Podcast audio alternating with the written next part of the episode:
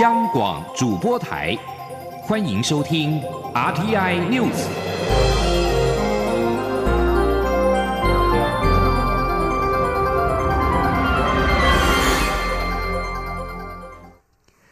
各位好，我是主播李自立，欢迎收听这一节央广主播台提供给您的 RTI News。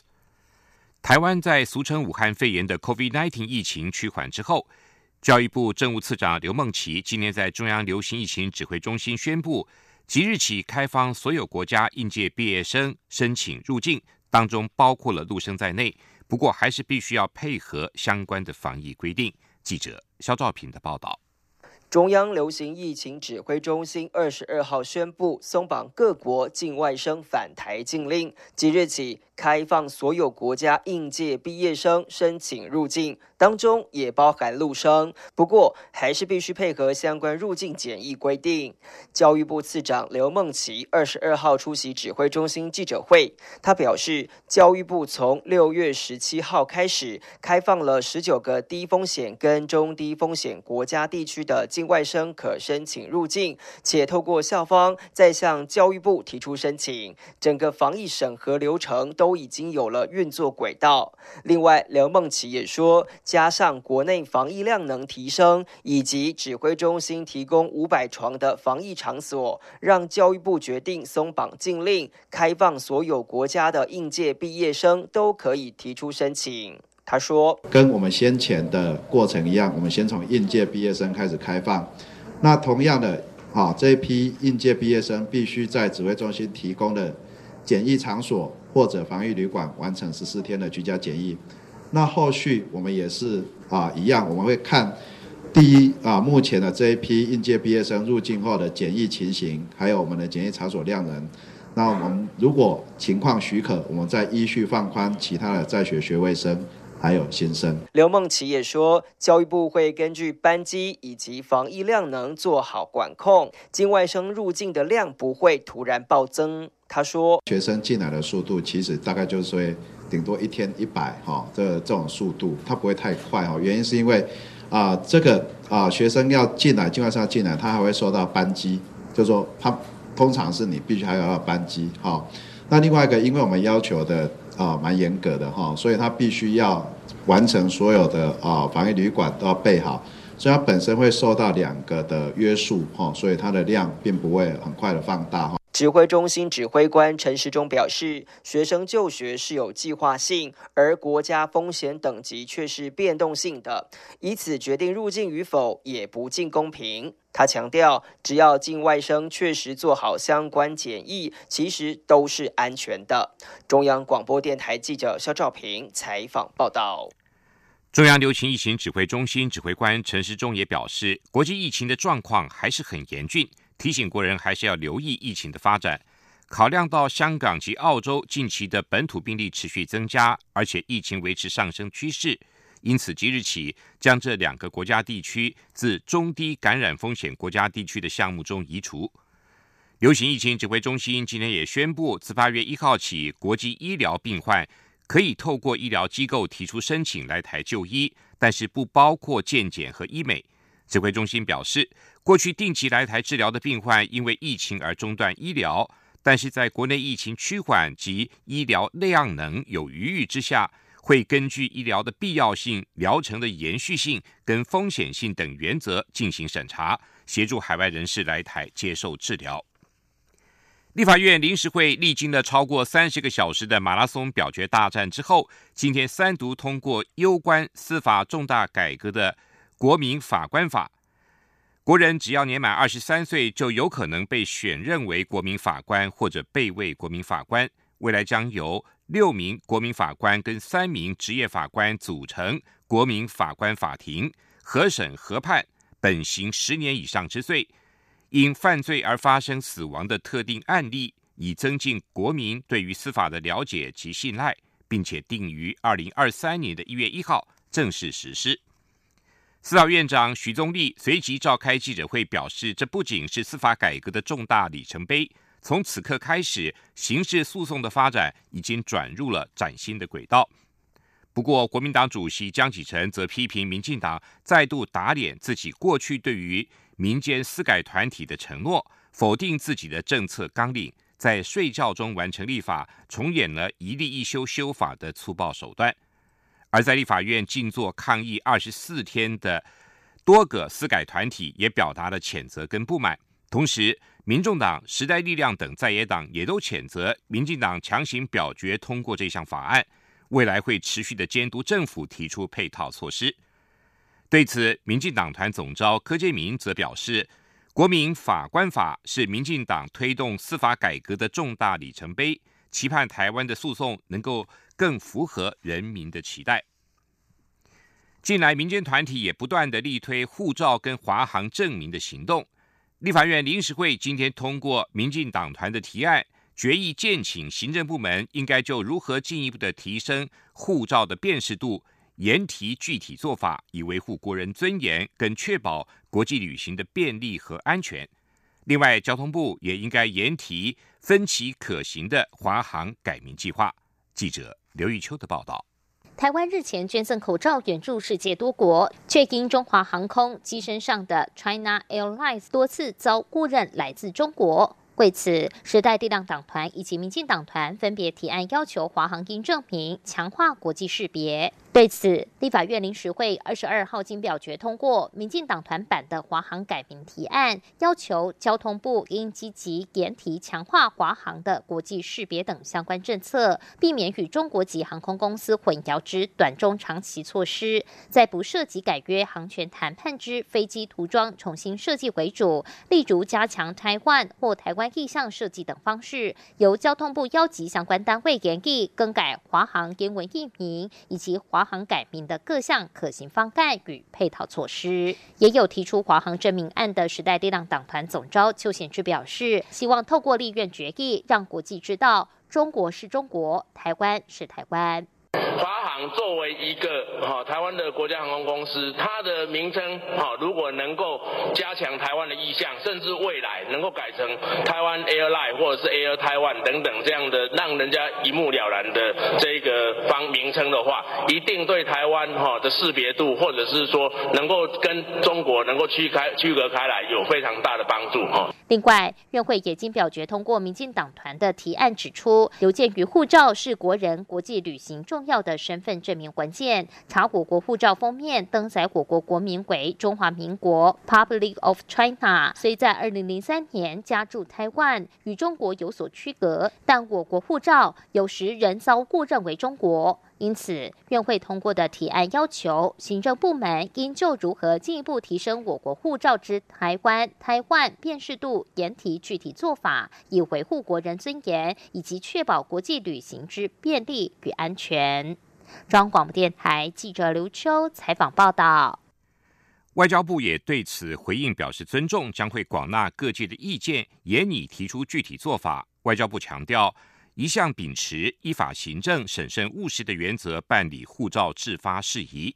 另外，总统府发言人丁允恭也回应表示，总统府尊重也乐见立法院的相关决议，相信行政部门会提出妥适的措施，让我们的国人跟航机等到海外时有更强的辨识性，以维护国家尊严，也更保障国民的便利及安全。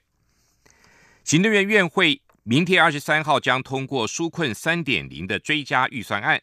行政院框列的新台币两千一百亿元，其中包括了纾困振兴预算一千七百一十七亿，防治经费三百八十三亿，而各部会的预算当中，以经济部所占额度最多。整体而言，纾困三点零追加预算中，对于产业新增的纾困预算规模将近一千亿。记者王维婷的报道。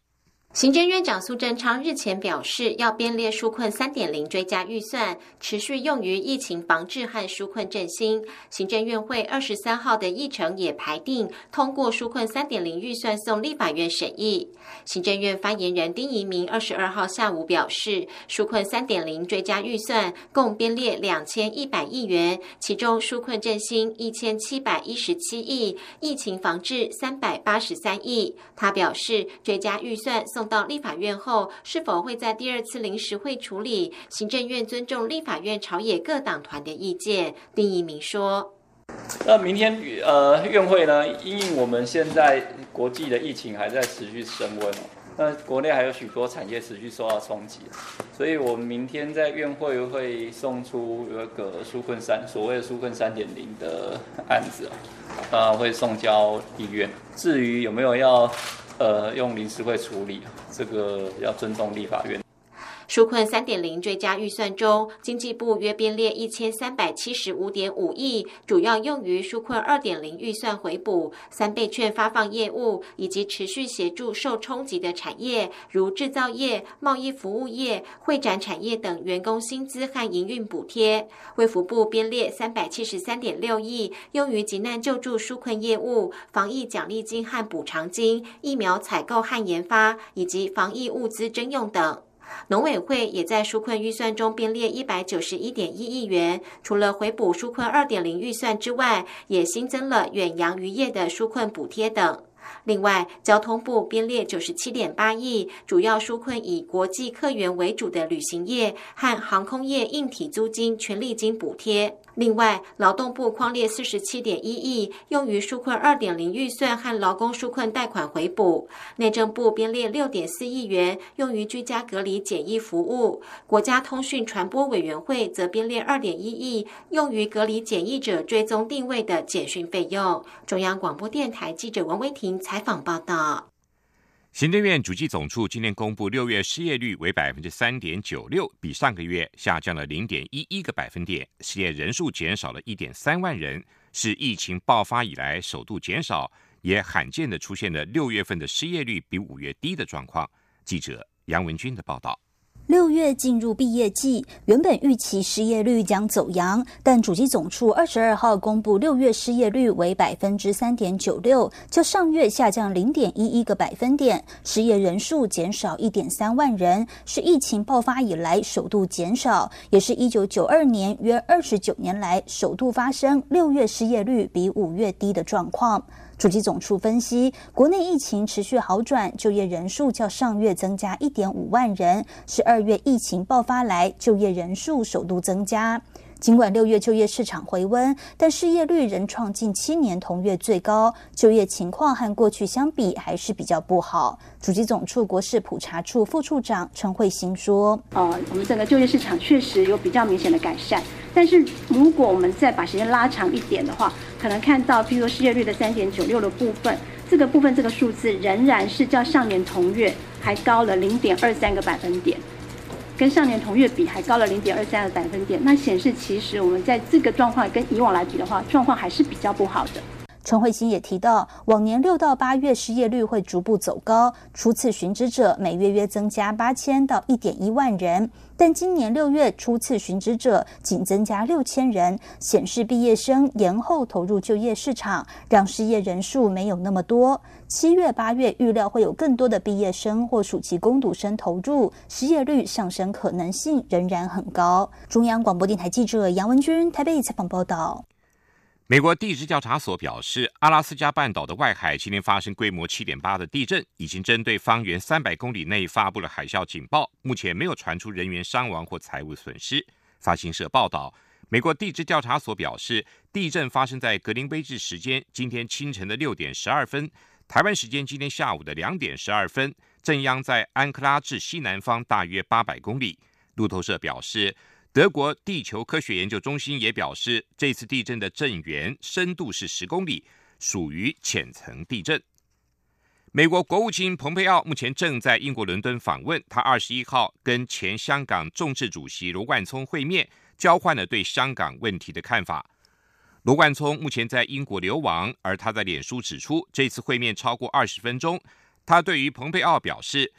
六十一万香港人目前无惧于白色的恐怖，仍然勇敢出来参与首次民主派的立法会初选投票，表示香港人为民主自由所表现的坚毅不屈的精神。他担心北京会假借名目取消民主派候选人资格，因此呼吁国际社会必须要密切关注未来两个月的局势发展。香港立法会的选举预定在九月举行。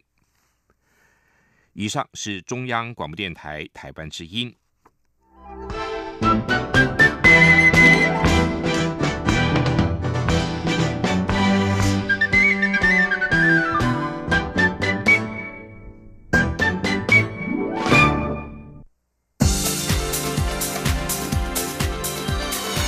这里是中央广播电台台湾之音欢迎继续收听新闻。欢迎继续收听新闻。民进党日前完成了党内权力核心的改选，新任中执委、中常委、中评委今天宣誓就职。兼任党主席的蔡英文总统表示，民进党已经进入了以青壮世代为主的政党。他期盼党内的老干新知在执政、问政跟地方治理上都能有更好的表现。记者刘玉秋的报道。民进党十九号举行全国党代表大会，并完成中执委、中常委、中评委等党内最高权力核心改选。民进党二十二号召开中执会，新任的中执委、中常委、中评委在会中完成宣誓与交接。民进党发言人严若芳会后转述，兼任党主席的蔡英文总统才是指出，中执委、中常委是民进党决策机制的成员，多数都很年轻，这代表民进党已经进入以青壮世代为主导的政党。他也希望这是大家共同的使命，盼老干新知都有更好的表现。严若芳转述说：“蔡主席说，党内有老干，也有新知。新知不是完全没有经验，而是经验很多，年年纪较轻，体力更好，让本党在后续不论是执政、问政，或是地方治理上，都能有更好的表现，也让人民可以更信赖民进党。”而在宣誓典礼上也发生了小插曲，由于中执委、中常委宣誓由蔡总统监誓。中执委的宣誓由民进党团总召柯建明领誓，但柯建明宣读誓词时却忘了念出今天的日期，经由蔡总统提醒后才补念，意外的小插曲引起了与会人士一阵笑声。另外，民进党中执会中也通过聘任新一届的中央党部性骚扰申诉处理委员会委员名单，包括汪林伟、詹进健。刘兰、吴欣迪、林绿红、黄怡玲、林心娣、赵秀玲、廖慧芳、黄淑玲、廖美莲等十一人。中广电台记者刘秋采访报道。民进党的权力核心日前完成了改选，而中评委的选举意外激烈。原来有意争取中评会主委的立委陈明文中箭落马，最后由高雄市议员康裕成拿下主委宝座。对此，康裕成今天表示。中评委的任务是处理党纪问题，或许民进党每个人都有不同派系，但他期盼未来个案的处理能够超越党派。国民党高雄市长的补选候选人李梅珍的论文抄袭风波持续扩大，今天再被媒体披露，高达百分之九十六的内容都是抄袭而来。对此，李梅珍表示，他是依照中山大学的正常程序毕业，并指蔡英文总统的论文也疑云满天飞。外界检视应该一视同仁。记者刘品希的报道：国民党高雄市长补选候选人李梅珍的硕士论文涉嫌抄袭一事持续发酵。李梅珍二十二号在被周刊踢爆，其论文在扣除摘要、目录及参考文献后，内容有百分之九十六的页数涉嫌抄袭他人著作，连标点符号、错字都完全一样。李梅珍二十二号临时举行记者会，简短说明，他表示。感恩一切的发生，让他倍数成长。他是依照中山大学正常程序毕业，尊重学校的审查机制，也希望这场选举能够回归正面的选战。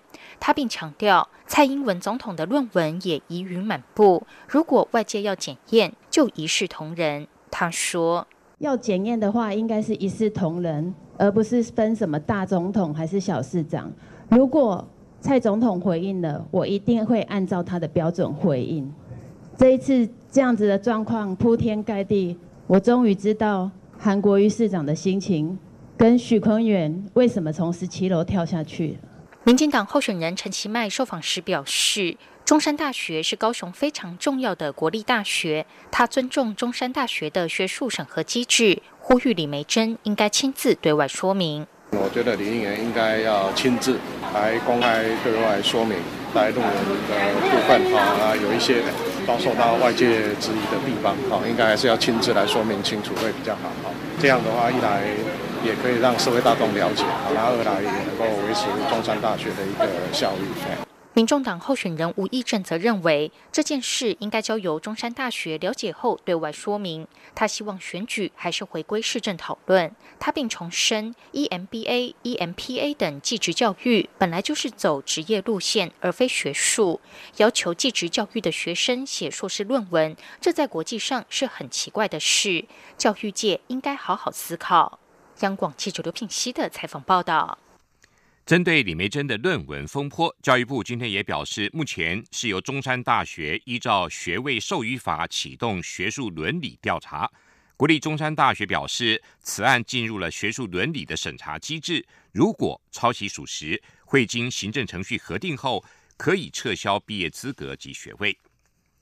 交通部观光局将于九月首度举办云端上的婚礼。以距离上帝最近的骊山耶稣堂推出全台海拔最高的婚礼，希望借此打造中恒的观光品牌跟商机。记者郑祥云、吴丽君的报道。由观光局三山国家风景区管理处首度推出的云端上的婚礼记者会，二十二号在台北光点登场。三对佳偶，包括身着西式礼服的班杰夫妇，穿上泰雅族礼服的台湾新人，以及台和联姻的国际组代表，也在悠扬的结婚进行曲中闪亮现身。观光局执行秘书蔡明玲表示。之所以取名“云端上的婚礼”，就是因为婚礼是在全台湾最高的骊山耶稣堂，也是蒋介石与宋美龄做礼拜的地方举办。他说：“活动办在云端，因为他的耶稣堂在两千一百公尺，是全台湾最高的教堂。那它也是一栋历史建筑，因为它之前也曾经是过去的老总统夫妻在那边做礼拜的场所，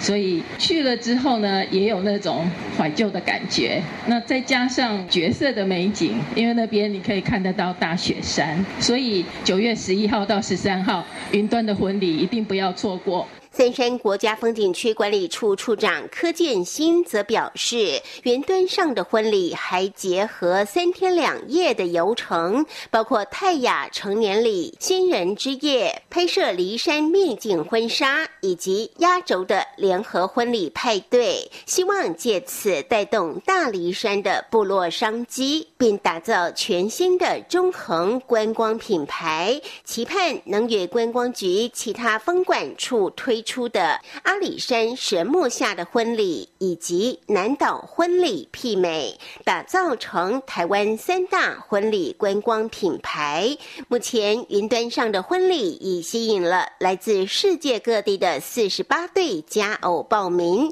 不过只有十二对却凭中选，其中包括一对认识超过八十年、结离六十四年的青梅竹马，已经率先体验的班杰夫。夫妇分享拍摄的经验时，更是让在场一票人都羡慕不已。中央广播电台记者郑祥云、吴丽君在台北采访报道。为了防堵 COVID-19 武汉肺炎疫情在友邦施瓦蒂尼扩散，台北医学大学附设医院组成的防疫医护专家团到史国展开两个月的支援行动。北医在今天举行分享会。除了说明专家在史国的工作点滴之外，也强调希望传承台湾的医疗经验，借此展现台湾 can help 的人道精神。记者郑祥云、肖兆平的报道。国旗飘扬在史瓦蒂尼机场停机坪上，照片上台北医学大学附设医院防疫医护专家团身上的工作背心更显耀眼，因为上面写着台湾 can help。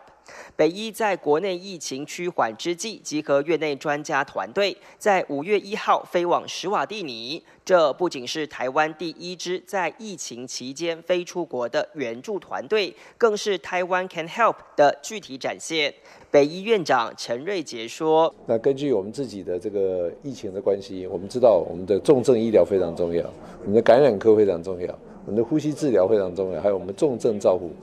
所以我们就派了四个最精实的团队，所以他们从五月一号出发，然后呢，在这个很顺利的到达了以后，就开始马不停蹄的在这个整个的死国里面的话呢，南北奔跑。防疫专家团团长陈立远医师表示，他们主要协助当地医院改善院内动线规划以及感染管制程序，而使国医疗团队的技术也确实快速优化。他说：“就我们也碰到有一个有重症的患者，所以正好也有机会把我们呃实际教的东西，就是用在呃临床病人身上。那看起来他们都学得蛮快。不止出动医生，团队中也有重症照护专家。护理师林佑轩表示，史国的护理模式跟台湾大不相同。为了降低照护感染风险，也建议了分区管理的台湾模式。他说，在当地是一一个护理师，比如说他就是单纯发药，他就发整个全部的人的药；这个护理师单纯打针，他就打全部的人的针。那如果是在 COVID-19 的状况之下，一个人接触这么多病人，那如果他交叉感染的机会会大幅的提升。北医表示，专家团队在史国两个月的时间，不仅密集与官方卫生单位互动，也举办多场全国性的研讨会，期间也协助优化八家医院的感控作为，而具体援助行动更让史国对台湾表达深深感谢。中央广播电台记者郑祥云、肖兆平采访。报道，路透社的统计，俗称武汉肺炎的 COVID-19 疫情，全球的确诊病例数今天累计突破了一千五百万例，超过六十一万人死亡。在世界各国因应疫情的方式大不同之际，疫情的蔓延速度逐步的加快。在美国跟巴西之后，全球确诊数第三高的国家印度，单日的通报新增加近四万人确诊之后，全球的总确诊总数已经突破了。一千五百万大关，继续为您报道今天的前进新南向。前进新南向。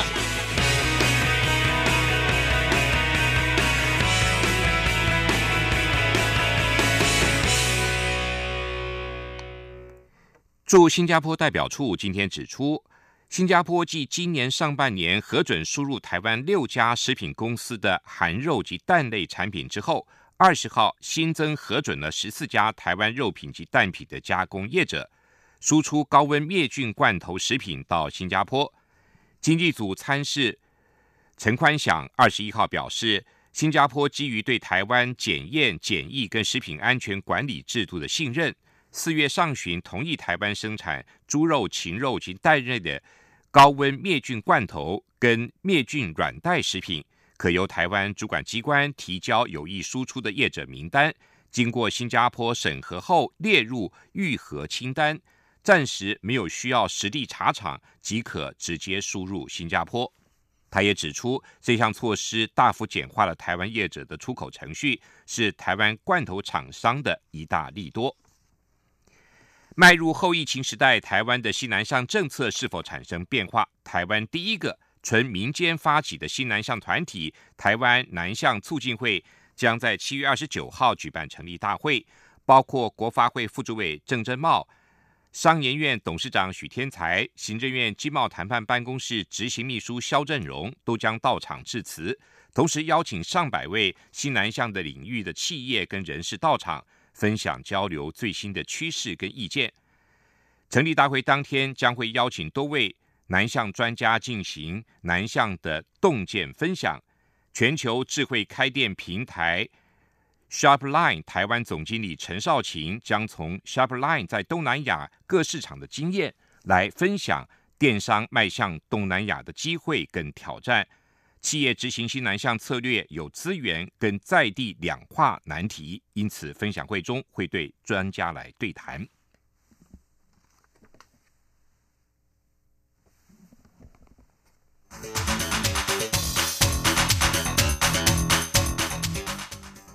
南向促进会的发起人林英还表示，台湾新南向政策进入了新一波的攻坚。从早期以落地台商为主的生态，新一波加入了南向的企业，是全球运筹型的企业。全球运筹型企业不一定是大企业，也可能是新创公司、网络平台或中小企业，但是充分运用电商平台跟社区平台。还有数位广告、在地专业服务商跟代营运的服务，即可更具弹性的运筹南向的跨境业务。以上这一节 RTI News 由李自力编辑播报，谢谢收听。